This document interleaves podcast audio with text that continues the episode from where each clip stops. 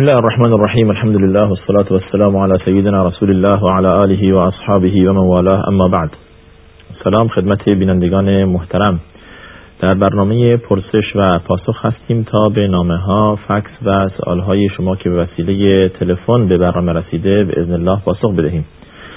در هفته گذشته متاسفانه به علت تعطیلات و روز عید نتوانستیم به نامه های شما جواب بدهیم. بعضی از سوال ها مخصوص همون روزها بود در رابطه با قربانی و ایام عرفه.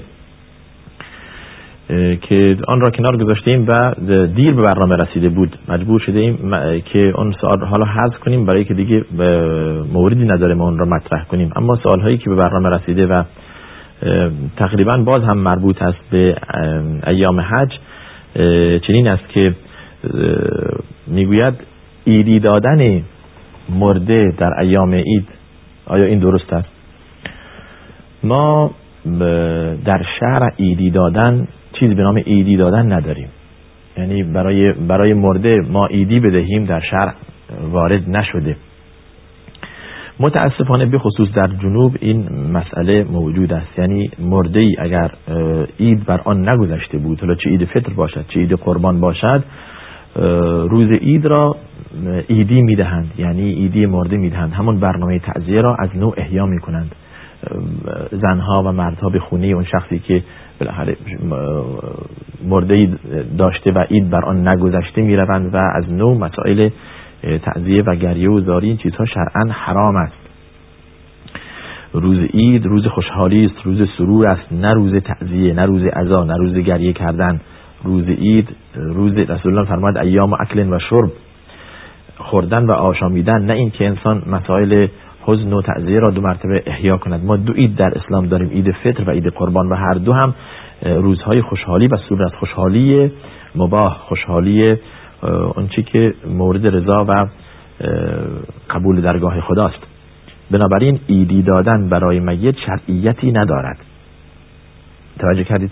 یعنی اگر شخصی بلند بشود و بگوید که مردم عید بر آن نگذشته و روز عید توقع داشته باشد که مردم به خانه آن بروند و از مسائل تعذیه دو مرتبه چیزهایی مطرح شود شرعا گناه است. حتی در مجالس تعذیه ببینید ما تعذیه سه روز داریم. سه روز تعذیه بیشتر نیست. در جای دیگه سوالی خواهد آمد که بیننده پرسیده 17 هم و نمی‌دونم هفتم و چهلم و اینها در وقت خودش مطرح خواهیم کرد. حتی در وقت تعذیه هم سه روز ما بیشتر تعذیه نداریم. به سوال هایی که در رابطه با این هست اشاره خواهیم کرد. سوالی از بیننده دیگر می‌گوید بنده دیروز از مکه برگشتم. واقعا جالب بود. لطفا برای مردم بگویید تا به آنجا بروند. اون اماکن را ببینند. انسان لذت می‌برد زمانی که کعبه جلو چشم خود می‌بیند. واقعا همچنین است. اسلام واقعی اونجاست. اما سوال من چنین است. سوال ایشون میفرماید که بنده نتوانستم خود را به جبل, جبل الرحمه برسانم. آیا حج من اشکالی دارد؟ در جواب به بیننده حاج می‌گوییم که انشاءالله اشکالی ندارد. حج شما درست است.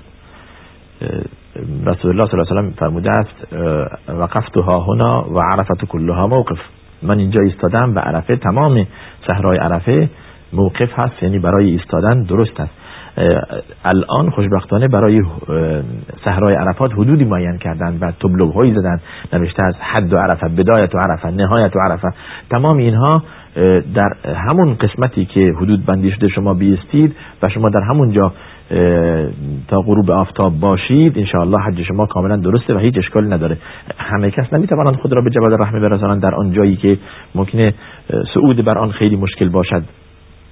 و رفتن به اونجا هم فرض نیست. شما بروید به اونجا ببینید زمانی که توانایی و قدرت رفتن به آنجا دارید. مزاحم دیگران نمیشید. کسانی را زیر دست و پا له نمی کنید این اشکالی نداره که به آنجا بروید و جایی که رسول الله صلی الله علیه و سلم در آنجا ایستاده و دعا کرده اند اونجا را ببینید و دعا کنید. اما در صورتی که بدانید واقعا مزاحم دیگران هستید و رسیدن به آنجا و صعود به آن به آن جبل الرحمه یعنی همون کوه کوچک مشکل باشد در آن صورت رفتن شما جایز هم نیست. در هر جای عرفات ایستادید انشاءالله حج شما کاملا درسته. سوال دوم این بینندمون اینه که چگونه می‌توان فهمید حج ما قبول شده یا قبول نشده؟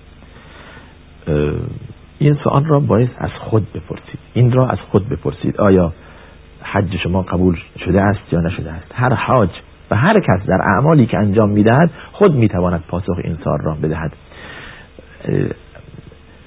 ما عرض کردیم که رسول الله صلی الله علیه وسلم میفرماید کسی که به حج برود در آنجا مرتکب معصیت نشود فسق و فجور نکند رجع من ذنوبه که یوم ولدته امه. این نص حدیثه از گناهانش پاک می شود مانند روزی که از مادر تولد شده. اما زمانی که برگشت حالا این, این انسان پاک شده.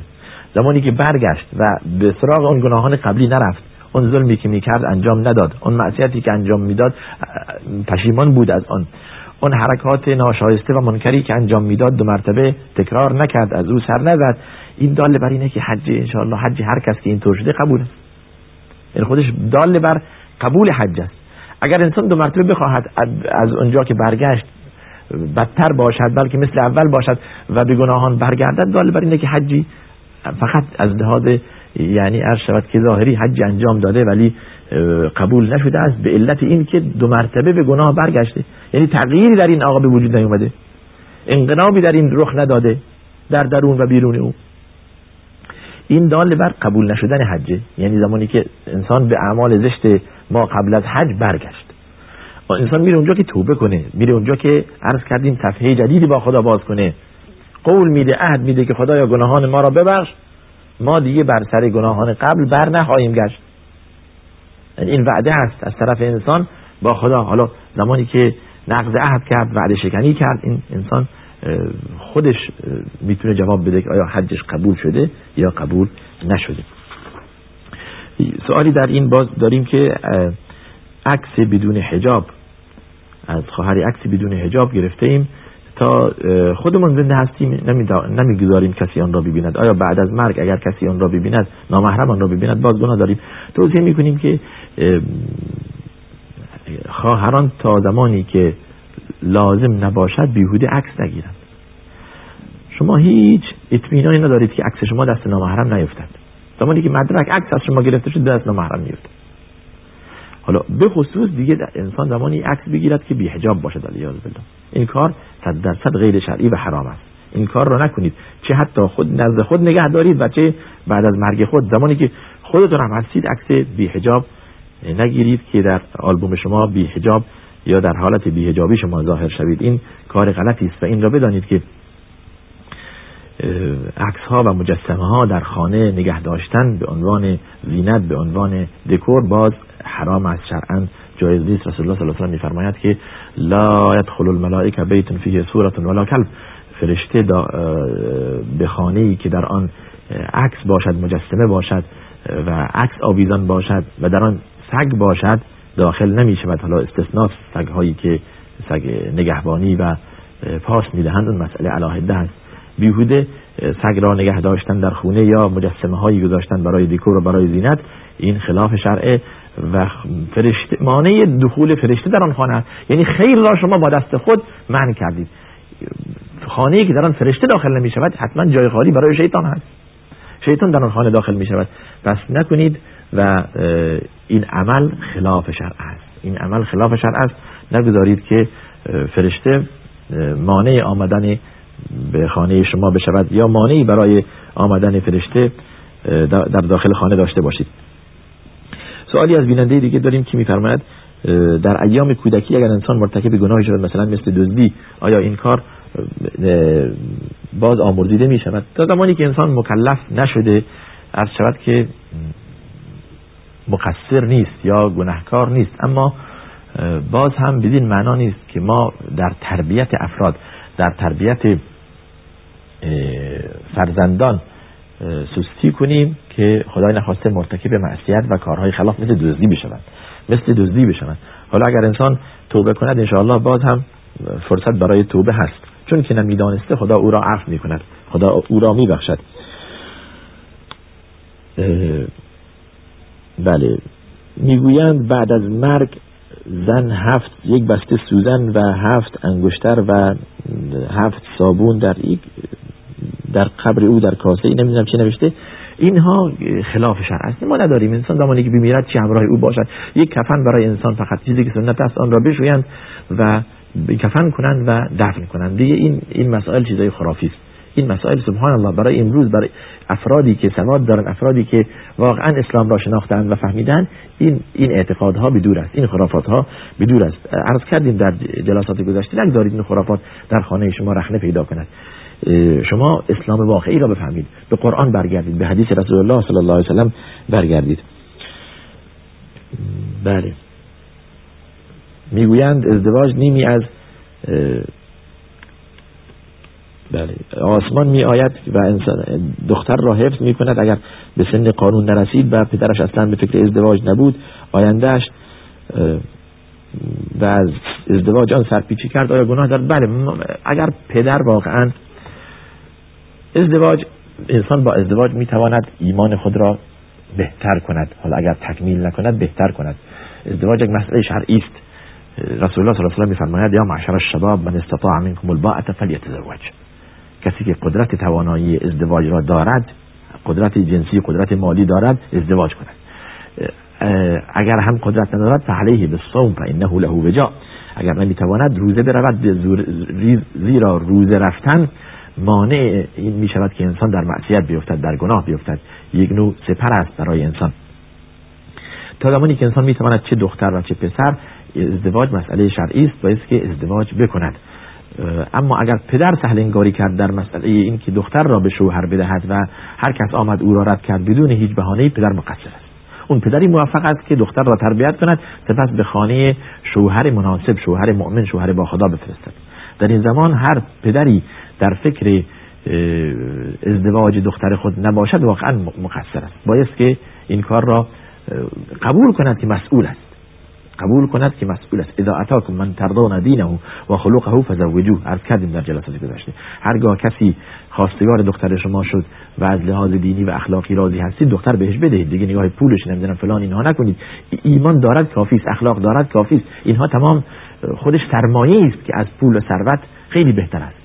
ایمان همه چیز را می آورد درس کردیم و بی ایمانی همه چیز را از دست می‌دهد.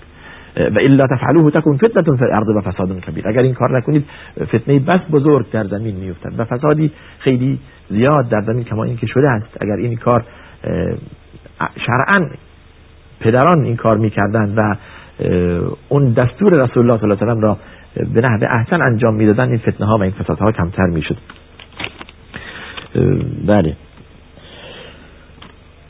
مسئله در جرم زنا اگر پسر و دختر قبل از ازدواج عمل زنا انجام دهند آیا باز گناهی دارند و اگر بناس حدی بر آنها جاری شود چگونه هست حد شرعی که بر پسر و دختر در قرآن خداوند در اولی سوره نور میفرماد از زانیت و زانی فجلدو کل واحد منهما مئت جلدة ولا تأخذكم بهما رأفة في دين الله إن كنتم تؤمنون بالله واليوم الآخر وليشهد عذابهما طائفة من المؤمنين.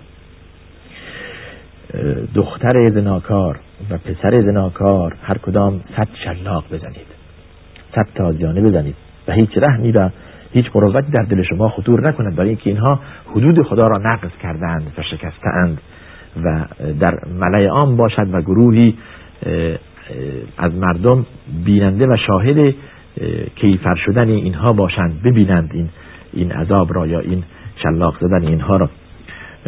و دوم اینکه همچون که رسول الله میفرماید تقریب و عام یک سال هم تبعید شوند. البکر و بالبکر جلد و و تقریب و عام همچون که رسول الله صلی الله علیه وسلم میفرماید دختر و پسر هرگاه عمل زشت زنا انجام دادن صد چلاق زده شوند و یک سال هم تبعید شوند تا, تا اندرزی باشد عبرتی باشد برای برای دیگران. دنبال سوال نوشته آیا انسان خود می‌تواند این چلاق را انجام دهد بدون اینکه نزد قاضی برود یا زمانی که بعد ازدواج کرد شوهرش؟ نه نه. این چنین نیست. انسان نمی‌تواند خود حدود را بر خود پیاده کند. یا حتی انسان بدون اینکه به قاضی برساند خودش حدی بر دیگری پیاده کند. این مسئله قوقا و یک نوع بینظمی در جامعه به وجود می آورد بایست قاضی شرع این را تعیین کند و قوه مجریه این را اجرا کنند و دستور دهد که این کار بشود. و حتما بایست قاضی این کار را انجام دهد. انسان خود نمی‌تواند این کار را بکند. چیزی دیگر جای شلاق می‌گیرد. هر چی که قاضی تعیین کرد همان است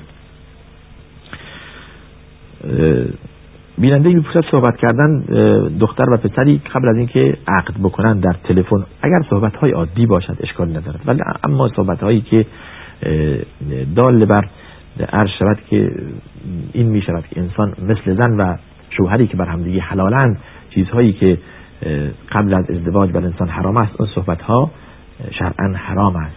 شرعا صحبت های به خصوص صحبت های جنسی بدون عقد حرام است که قبل از انجام دادن عقد این صحبت ها بشود اگر تفاهم باشد چیزهایی به عنوانی که زندگی من نحوه زندگی من چنین است و شما برنامه خود را تشریح کنید و بگویید قبل از ازدواج این اشکالی نداره که انسان اخلاق خود را و رفتار خود را به آن دختر یا دختر آن, آن رفتار و آن اخلاقی دارد به آن بفهماند که اگر اشکالی هست با آن ازدواج نکند. اما صحبت هایی که خارج از اینها باشد شرعا حرام است. خطاب به زنان رسول الله صلی الله علیه وسلم خداوند میفرماید ولا تخضعن بالقول فیطمع الذي في قلبه مرض. حتی در صحبت کردن مواظب باشید صحبت های رکیک نکنید مواظب به صحبت کردن خود باشید که آنهایی که در دلشون مرض درونی یا مرض نفاق در دلشون هست به به شما طمع می‌کنند طمع ناشرعی می‌کنند. این خلاف است. حمل بچه در نماز آیا درست است؟ اگر انسان مطمئن باشد از پاکی و تهارت او اشکالی ندارد یا لباس او خیس نکند. دقت بشود که انسان مطمئن باشد از تهارت بچه. رسول الله صلی الله علیه و این کار را می‌کردن حسنین را بغل می‌کردن زینب را بغل می‌کردن و در نماز اشکالی ندارد شرعا. بله. مجسمه یا عکس در منزل عرض کردیم که این گناه است و درست نیست. سوالی از ابوظبی داریم. سید عبدالرحمن از ابوظبی فکسی فرستادن که سوال در رابطه با نقض وضو می‌کنند زن شوهر وضو هم دیگر باطل می‌کنند در مذهب شافعی بله وضو باطل می‌شود.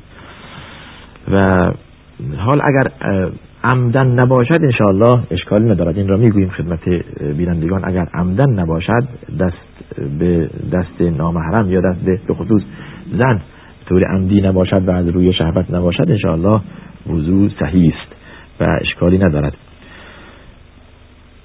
بله سوال بعدی اسم دخترم نور است. می‌گویند درست نیست. دقت بشود اسامی شرعی برای فرزندان انتخاب شود. حالا شما نور گذاشتید. هر شود که رسول الله صلی الله علیه و میفرماید خیر الاسماء ما عبد و حمد. بهترین اسمها اسمایی است که دال بر عبادت خداوند می‌دهد. عبدالفلان و در رابط به تحمید خدا محمد و حامد و محمود اینها باشد. یا حمیده و حامده برای زنها باشد.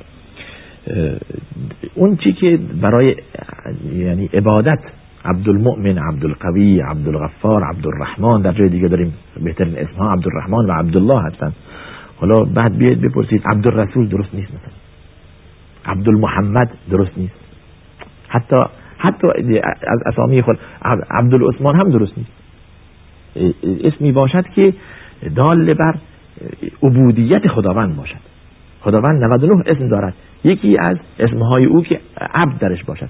حالا شما اینجا در رابطه با دختر پرسیدید اگر این اسم را تغییر دهید به نوره بهتر از این نور هست اشکالی ندارد. اشکالی ندارد انشاءالله. بله. سوال آخر بدهکار بانک هستم می‌خواهم بلیت قرعه کشی بخرم و اگر برنده شدم به آن پول را به آن پول به بدهکاری هم آیا حرام است؟ حرام است. شما بدهکار بانک هستید. خدا شما را هدایت کنه. بدهکار بانک هستید. می‌خواهید برید از راه قمار هم باز بدهکاری خود را پرداخت کنید.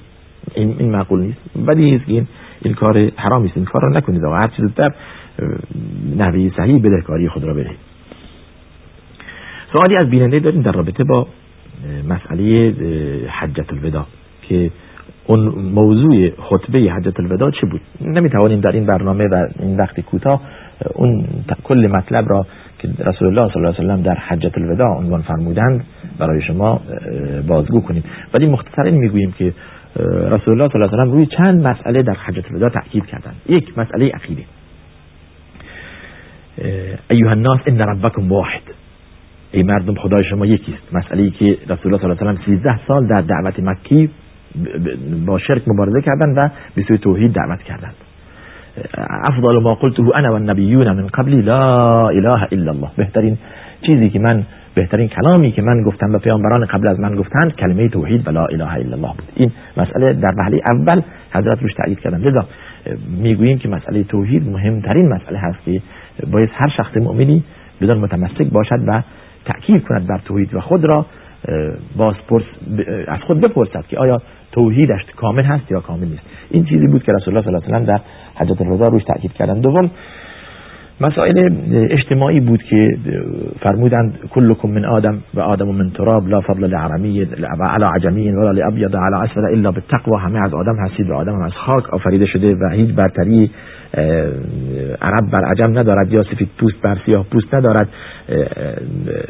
برتری از تقوا میاد ان اکرمکم عند الله اتقاکم. پرهیزگارترین شما یا مقربترین شما نزد خداوند. پرهیزگارترین شماست.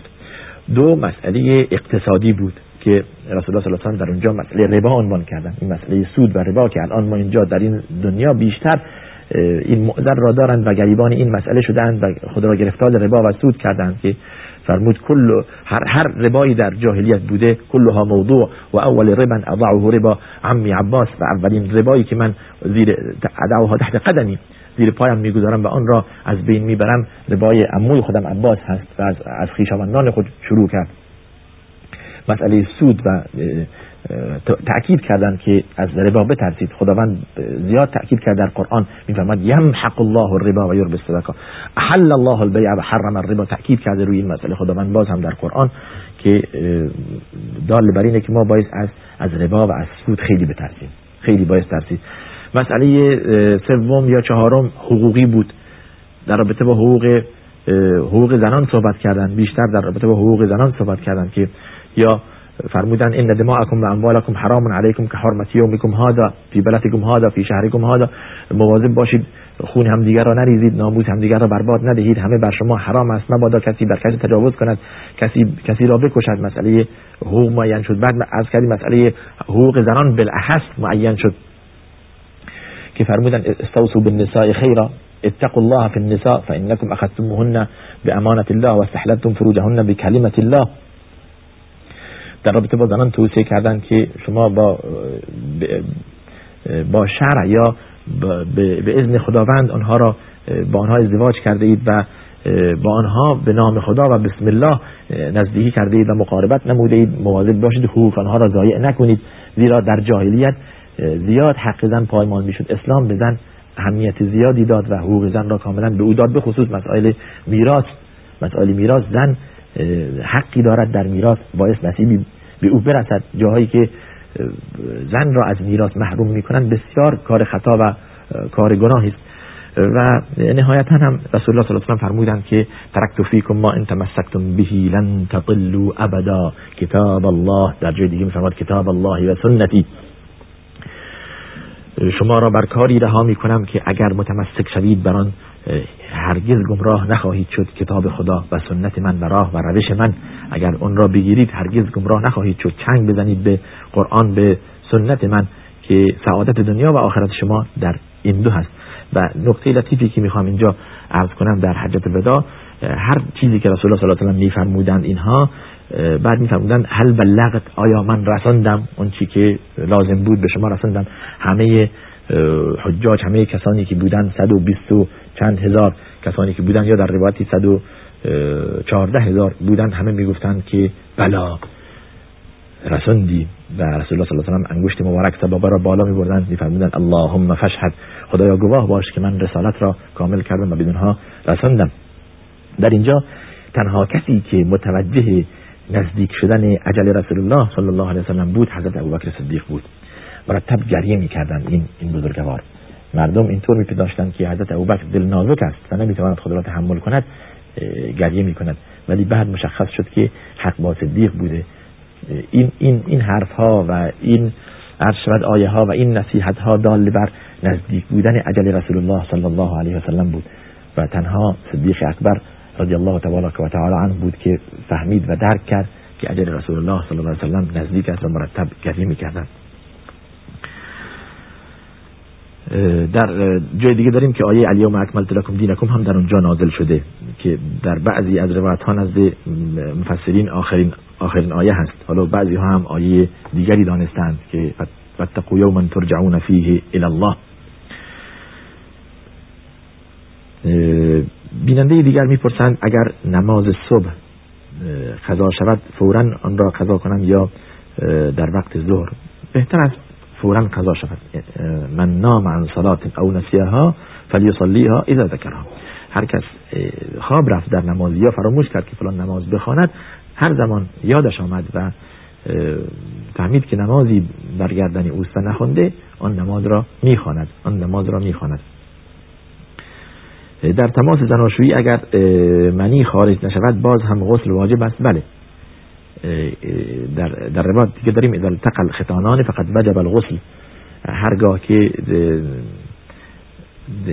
زن مقاربت کرد با مرد یعنی از لحاظ جماع شرعی مقاربت کرد ولو اینکه منی هم خارج نشده باشد غسل واجب است. غسل واجب می شود مرد و زن اگر جنوب باشند می توانند در منزل در خانه در اتاق قدم بزنند بله اشکالی ندارد قدم بزنن اشکالی نداره. و تنها چیزی که بر جنوب حرام است نماز خوندن است دست زدن به قرآن است در مسجد رفتن است. وقت نماز هاست که انسان باید نماز بخواند و غسل کند که بتواند نماز بخواند. اشکالی ندارد که در خانه قدم بزند یا یا در اتاق بله باشد. در حالی که جنوب هست.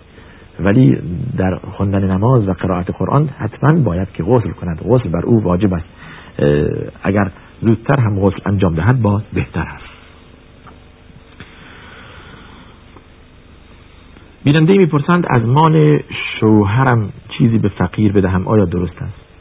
اگر با رضایت شوهر باشد اشکالی ندارد. اگر با رضایت شوهر باشد انشاءالله اشکالی ندارد. تفاهم بین زن و شوهر ببینیم تا چه حدی است که شوهر به شما اجازه داده تصرف مطلق داشته باشید در اموالی که نزد شما امانت گذاشته یا این مسائل را است به خصوص مسائل خیر اگر شوهر مخالفتی نداشته باشد اشکالی ندارد به الله. اگر چربی روی سر انسان باشد در مسح سر در وضوع آیا درست است؟ اشکالی ندارد. اشکال ندارد که انسان اگر چربی بر موی اوست سر خود را مسح کند مسح او درست است و ضرری ندارد. زن از شوهر قهر اگر اگر زن از شوهر قهر کند. و بله. به خاطر اینکه اعمال بدی انجام می‌دهد و نصیحت پذیر هم نیست آیا گناه دارد؟ سبحان الله ما ما به, به مردان می‌گوییم که به زنان خود نصیحت کنید تا منحرف نشوند و کارهای خلاف شرع انجام ندهند. حالا اگر دیگه کار به اونجا برسد که زن بخواهد نصیحت شوهر بکند. هرچه بگندد نمکش می‌زنند. وای به روزی که بگندد نمک. اگر به خاطر خدا باشد اشکالی ندارد و راه و روش همانطوری که عرض شود که شوهر با شما رفتار می کنند دقت بشود به خاطر خداوند. باز او را نصیحت کنید و اونطوری که خودتان صلاح می‌دانید برای اصلاح شوهر هست اشکالی ندارد که با شوهر رفتار بشود. در زمانی که باز مرتکب معصیت نشوید. اگر شوهر چیزی از شما خواستند انجام بدهید. برای که اطاعت شوهر باز هم واجب است در صورتی که شوهر شما را وادار به معصیت و گناه نکند. اگر شوهر شما را وادار به معصیت کرد در اون حالت انجام ندادن آن صلاح است. یعنی نباید شما این کار را انجام بدهید. لا طاعت لمخلوق فی معصیت الخالق. یک قاعده کلی. هیچ طاعتی در مقابل معصیت خداوند از هیچ بشری پذیرفته نمی شود ولو که شوهر باشد. در در سوالی در بیننده دیگه حال وقتش میآید گفته از بعضی از علما گفتن اگر شوهر شما را دستور داد که نماز نخوانید باید نماز نخوانید چون که اطاعت شوهر باید نخیر نماز خواندن واجب هر کس هست. اگر شوهر به شما گفت نماز نخوانید نماز بخوانید. این نافرمانی نیست. و گناه هم ندارید. برای اینکه شما را وادار به یک منکری کرد. به یک کار حتی اگر به شما گفت بی حجاب شوید. بدون ستر شرعی جلوی مهمان ظاهر شوید. شما این کارو نکنید. اون زمان اگر که خلاف دستور شوهر انجام دادید گناه ندارید. باید خلاف دستور شوهر انجام داد چون که در آن معصیت خداوند و هر امری که در آن معصیت خدا باشد اطاعت آن واجب نیست. سوال دیگه مونده در این آیا درست است که می‌گویند خداوند را می‌توان دید؟ خداوند در روز قیامت برای اهل بهشت بله رؤیت خداوند. برای اهل بهشت در روز قیامت به عنوان آخرین نعمت است. در سوره قیامت خدا میفرماید وجوه یومئذ ناظره الى ربها ناظره. روحهایی یا صورتهایی به سوی خداوند در اون زمان بشوش و خوشحال است و به سوی خدای خود نگاه می کند و در حدیث داریم که خداوند به عنوان آخرین نعمت خود را بر اهل بهشت عرضه می کند و بهشتیان خدا را می بینند و بهشتیان خدا را می بینند اما کفار هرگز اهل دوزخ هرگز خدا را در روز قیامت نخواهند دید. خدا میفرماد انهم عن ربهم یومئذ لمحجوبون. آنها در آن روز از رؤیت خدای خود محرومند. حجابی میان آنها و خداست. در حدیثی رسول الله میفرماد انکم سترون ربکم کما ترون القمر لیلة البدر لا تضاعون عن رؤیته. شما خدای خود را می‌بینید واضح و روشن می‌بینید هیچ حجابی میان شما و خدا نخواهد بود برای اهل بهشت در روز قیامت. همچون که الان شما بدر و قمر را می‌بینید ماه را می‌بینید در شب چهاردهم واضح و روشن می‌بینید خدا این به عنوان آخرین نعمت هست. برای اهل بهشت خداوند نصیب کند انشاءالله برای همگان. می‌گویند بزرگترین گناه شرک است. ما نمی‌دانیم به چی می‌گویند شرک. هر عملی که برای غیر خدا باشد شرک است. عبادت برای غیر خدا می شود شرک. کسی را یا شیعی را غیر از خدا پرستیدن می شود شرک. در عمل کسی را شریک خدا کردن می شود شرک. خواستن چیزی خواستن منفعتی از غیر خدا معتقد بودن که منفعت فلان کس میرساند یا فلان شیء میرساند میشه شرک.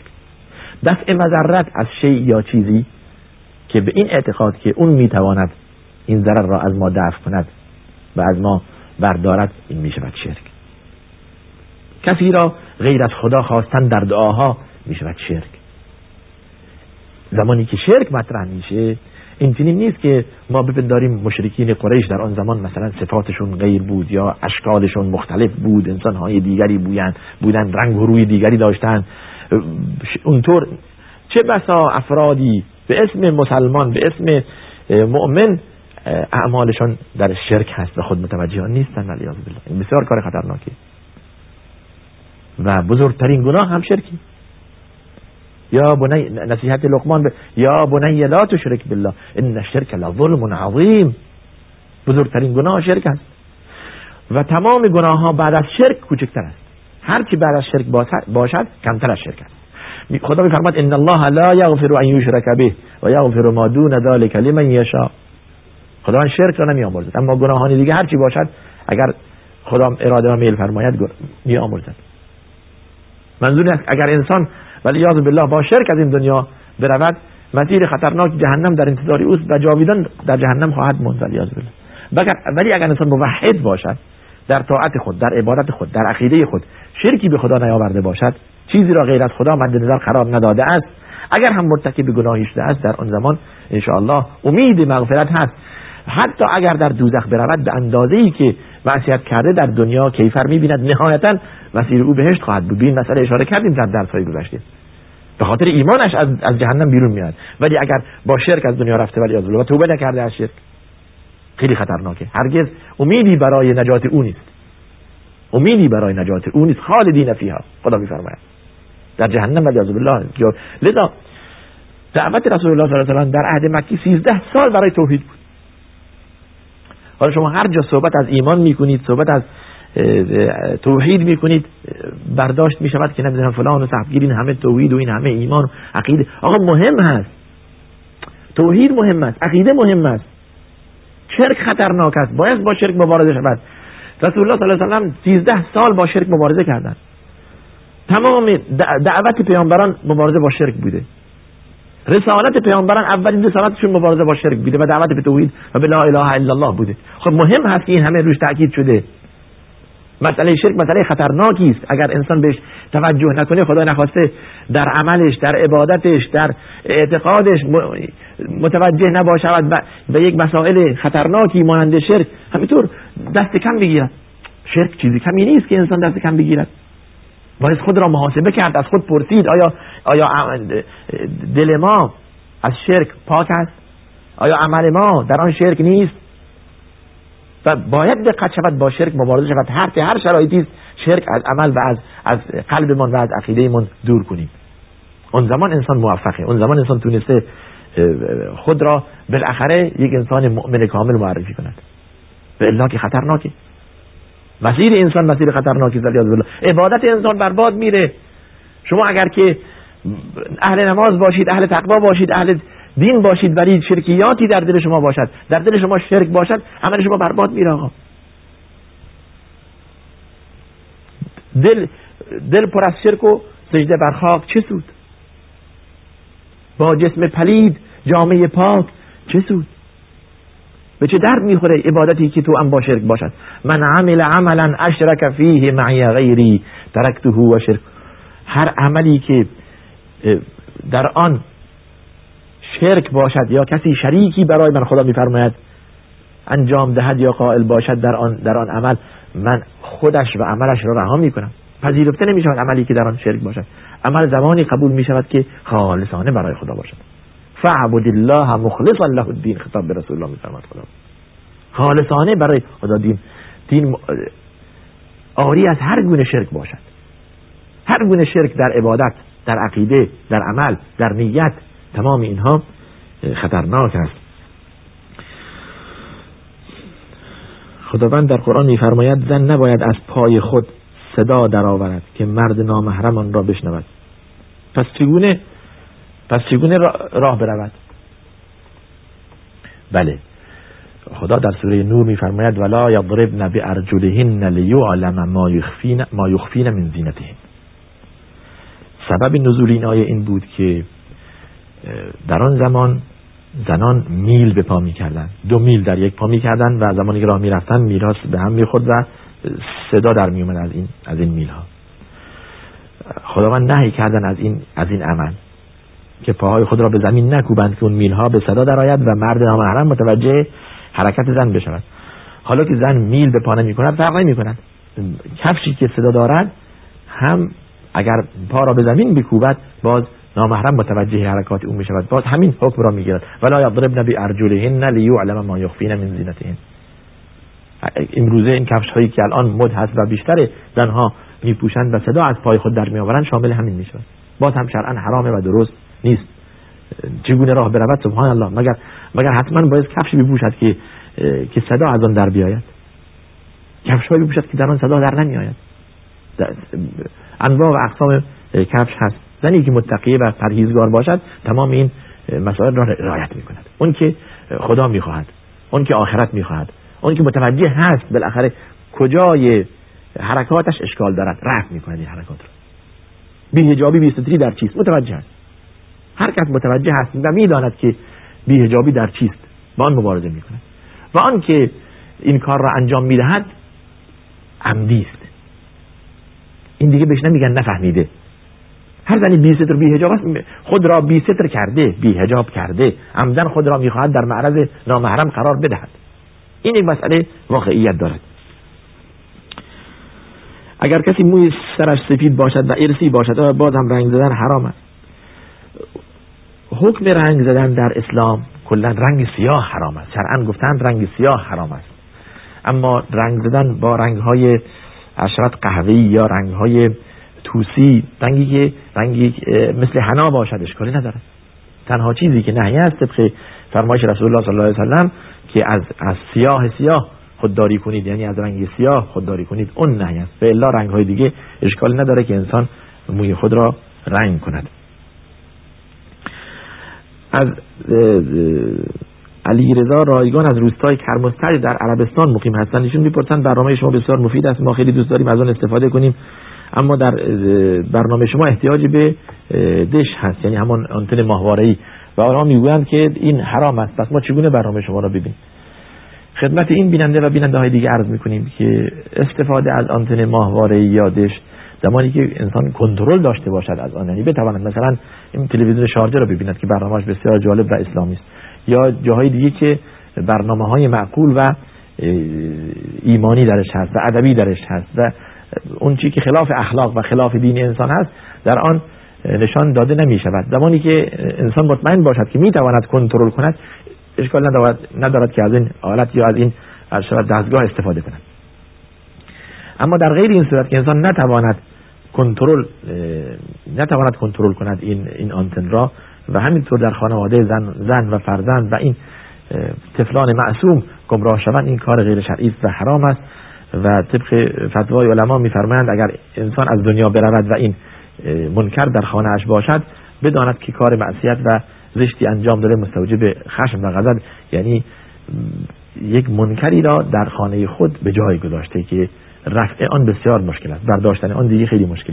زمانی که خانواده عادت گرفتن با این نگاه کردن با این به این فیلم های مبتذل و زشت دیگه برداشتن از این خانه مشکل خواهد بود. و سبب اصلی هم همون مرد بوده که از دنیا رفته و این چیز را بعد از خود به جای گذاشته. میگن صدقه جاریه. حالا اینکه راه شیطانی برای خود به پرونده اعمال حسنه به پرونده حسنه شما که اضافه نمیشه هیچی به پرونده سیئه شما یعنی به به گناهان شما میشه و این کار خطرناک است. پس مختصرا جواب می‌دهیم.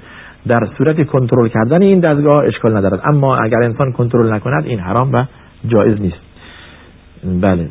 نامه هایی داریم. وقت برنامه هم اشاره می‌کنند که تمام هست. بله.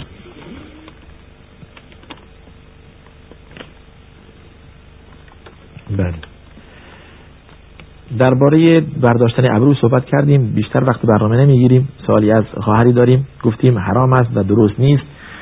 و درباره نقاب گذاشتن گفتیم اگر زن از زیبایی زیادی برخوردار باشد باز حرام است. باید صورت خود را بپوشاند. یعنی حرام است که صورت خود را ظاهر کند. در غیر این صورت گفتیم واجب نیست. حالا اگر میپوشاند پوشاندن اولا و بهتر است. پرسید درباره غیبت از گناهان کبیره است. اگر عیبی در کسی باشد و به قصد اینکه آن شخص را آگاه کنیم اون اشکالی ندارد. اگر شما دیگران را برحضر کنید از عیب و نقصی که در آن هست منکری که در آن شخص هست دیگران را برحضر کنید اشکالی ندارد. اما در غیر این صورت حرام است. در غیر این صورت حرام است. از غیبت از رسول الله صلی الله علیه و پرسیده شد مل غیبه؟ غیبت چه است؟ فرمود ذکرو که اخاک به ما یکره. اون چی که برادرت ناپسند بداند شما آن را ذکر کنید. عرض کردن رأی تلوکان فی اخی معقول اگر اون چی در برادرم باشد همونطور واقعیت را بگویم. فرمودن این کان فیه ما تقول فقط اغتبته و این لم یکن فیه ما تقول فقط بهته. اگر اون چی که در اون صفتی که شما می‌گوید در آن باشد که غیبتش کردید. اگر در آن نباشد شما بهتان زدید. شما بهتان زدید. در این صورت باز مرتکب گناه دیگری شده اید. در موقع نماز حواسم جمع نیست. چیکار کنم که حواسم جمع باشد؟ عرض کردیم راه شرعش نیست که انسان خود را عادت دهد به این که صحیح بخواند قرائت صحیح داشته باشد. یا در در فکر معنی قرآن برود. اون بهترین راه برای به اصطلاح دل حاضر شدن. و این وسوسه است که تمام مردم گرفتار آن هستند. حتی الامکان انسان دقت کند آیات را صحیح بخواند شمرده شمرده یکی خود را به صحیح خوندن وادار کند. که در فکر صحیح خوندن باشد یا در فکر معنی آن باشد اگر معنی آن بلد است. این بهترین راه برای مبارزه کردن با وسوسه بر دل حاضر نشدن هست. در رابطه با عذاب قبر سوال کردن. عذاب قبر یک چیزی واقعی است. عذاب قبر می‌گوید خیلی میترسم از عذاب قبر این بدیهی است که رسول الله صلی الله علیه و پناه میبردن عذاب قبر. یکی از دعاهایی که حضرت بعد از تشهد میفرمودن اللهم انی اعوذ بک من عذاب القبر و من عذاب النار و من فتنه المحیا والمات و من فتنه المسیح الدجال. این دعایی است که معصور هست از رسول الله صلی الله علیه و از فتنه مسیح دجال و از فتنه دنیا و آخرت و از عذاب قبر از خدا پناه میبردن. عذاب قبر واقعیت دارد. انسان بر حسب اعمالش. و همیشه دعا کنید که خداوند شما را از عذاب قبر نجات دهد. آیا در روز قیامت فرزندان خوب و صالح را فرزندان خود را می‌بینیم و دعاهایی که برای او آنها انجام داده و برای والدین خود انجام داده به کار آنها می‌خورد؟ بله. بله به درد آنها می‌خورد. در حدیث رسول الله میفرماید که اذا مات ابن آدم انقطع عمله الا من ثلاث. یکی از این ستا ولد صالح یدعو له. فرزند خوبی که برای پدر و مادر دعا کنند بسیار به درد پدر و مادر می‌خورد و چه خوب کاری می‌کند فرزندی که برای پدر و مادر خود دعای خیر می‌کند. در سوال شما در جواب سوال اول شما که فرزندان خود را خواهیم دید بله. اگر که اهل تقوا باشید و اهل طاعت باشید فرزندانی که در سالی از دست داده اید هم در روز قیامت در بهشت خواهید دید انشاءالله. والذین آمنوا واتبعتهم ذریتهم بإيمان الحقنا بهم ذریتهم وما علتناهم من عملهم من شيء. كل امرئ بما كسب رهین هر کس اعمال صالحی انجام داده است و فرزندان و نوه او هم پیرو او اعمال صالح انجام دادن پشت سر او اهل ایمان بودند اهل تقوا بودند. ما در روز قیامت آنها را به پدر و پدر بزرگ خود و به خانواده خود ملحق می کنیم بدون این که از عمل هر کدوم بکاهیم. این وعده خداوند هست و خداوند خلف وعده نمی کند انشاءالله که اهل بهشت باشیم و در روز قیامت فرزندان و اولاد خود را در اونجا ببینیم. بسیار خوب در اینجا چون که وقت برنامه تمام هست. نامه هایی از از بیننده هایی داشتیم فکس هایی داشتیم که متاسفانه وقت نکردیم در این برنامه جواب بدهیم. حتی نامه از خود شارجه داریم که تشکر کردن از برنامه. این حسن محبت شماست. ما دقت می‌کنیم که انشاءالله در در جلسه آینده به نامه شما پاسخ بدهیم. در اینجا چون که وقت برنامه تمام هست نامه های دیگر را به هفته آینده موکول می‌کنیم. و آخر دعوانا ان الحمد لله رب العالمین و صلی الله وسلم علی سیدنا محمد و علی آله و صحبه اجمعین.